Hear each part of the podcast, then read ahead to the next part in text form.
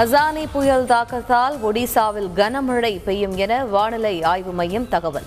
ஆந்திராவின் கரையோர மாவட்டங்களுக்கு மிக கனமழை எச்சரிக்கை. சென்னை உட்பட பல்வேறு மாவட்டங்களில் பரவலாக மழை.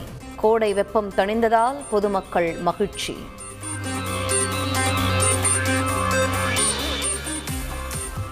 நீலகிரி மாவட்டத்தில் கனமழையால் விளைநிலங்கள் வீடுகள் பாதிப்பு. நேரில் பார்வையிட்டு மாவட்ட ஆட்சியர் ஆய்வு.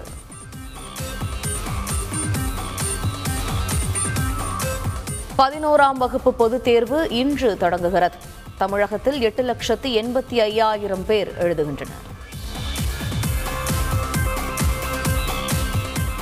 மற்ற மாநிலங்களுக்கு முன்பாகவே தமிழகத்தில் நிலக்கரி இறக்குமதி. நான்கு லட்சத்தி எண்பதாயிரம் கோடிக்கு டெண்டர் கோரப்பட்டதாக அமைச்சர் செந்தில் பாலாஜி தகவல்.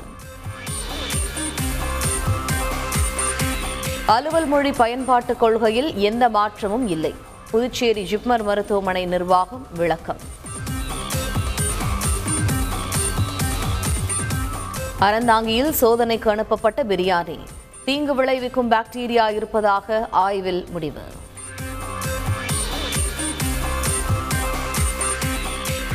விழுப்புரத்தில் செயற்கை வர்ணம் பூசப்பட்ட பனிரெண்டு கிலோ ஷவர்மா பறிமுதல்.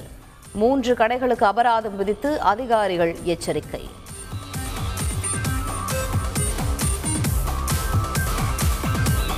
காவிரி குண்டாறு இணைப்பு திட்டத்தில் முதற்கட்ட பணிகள் எழுபது சதவீதம் நிறைவு. தலைமதகுகள் அமைக்கும் பணி தீவிரம்.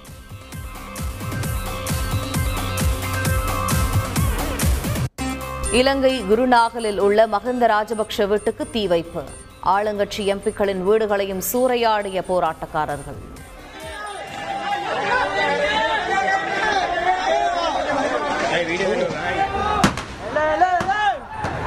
ஆர்த்திக நேற்று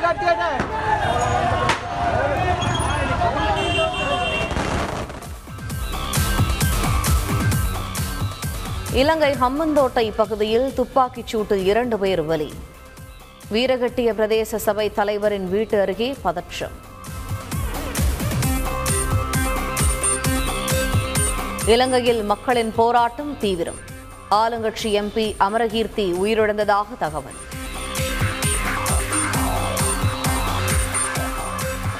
இலங்கை பிரதமர் மகிந்த ராஜபக்சவின் ராஜினாமா ஏற்பு. அதிகாரப்பூர்வ அறிவிப்பை வெளியிட்டது அதிபர் மாளிகை.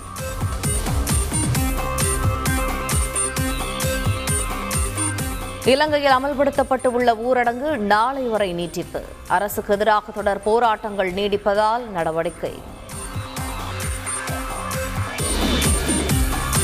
வெளிநாட்டு வேலைக்கு அனுப்புவதாக கூறி மோசடி. முப்பது லட்சம் பணத்துடன் தப்ப முயன்ற தாய் மகள் சென்னையில் கைது.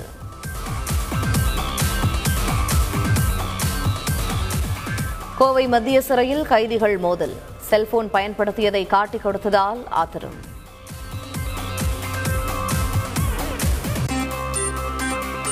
சேலம் வாழப்பாடியில் பல கோடி ரூபாய் பணத்துடன் நிதி நிறுவன உரிமையாளர் மாயம். பணம் கட்டி ஏமாந்த பொதுமக்கள் நிதி நிறுவனத்தை முற்றுகையிட்டதால் பரபரப்பு.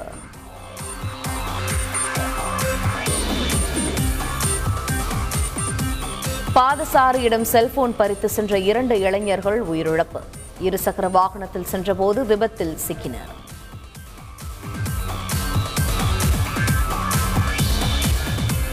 புதுச்சேரி மதுபான கடையில் நாட்டு வெடிகுண்டு வீசிய மர்ம நபர்கள். போலீசார் தீவிர விசாரணை.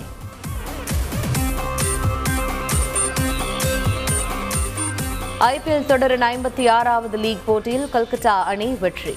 ஐம்பத்தி இரண்டு ரன்கள் வித்தியாசத்தில் மும்பையை வீழ்த்தியது.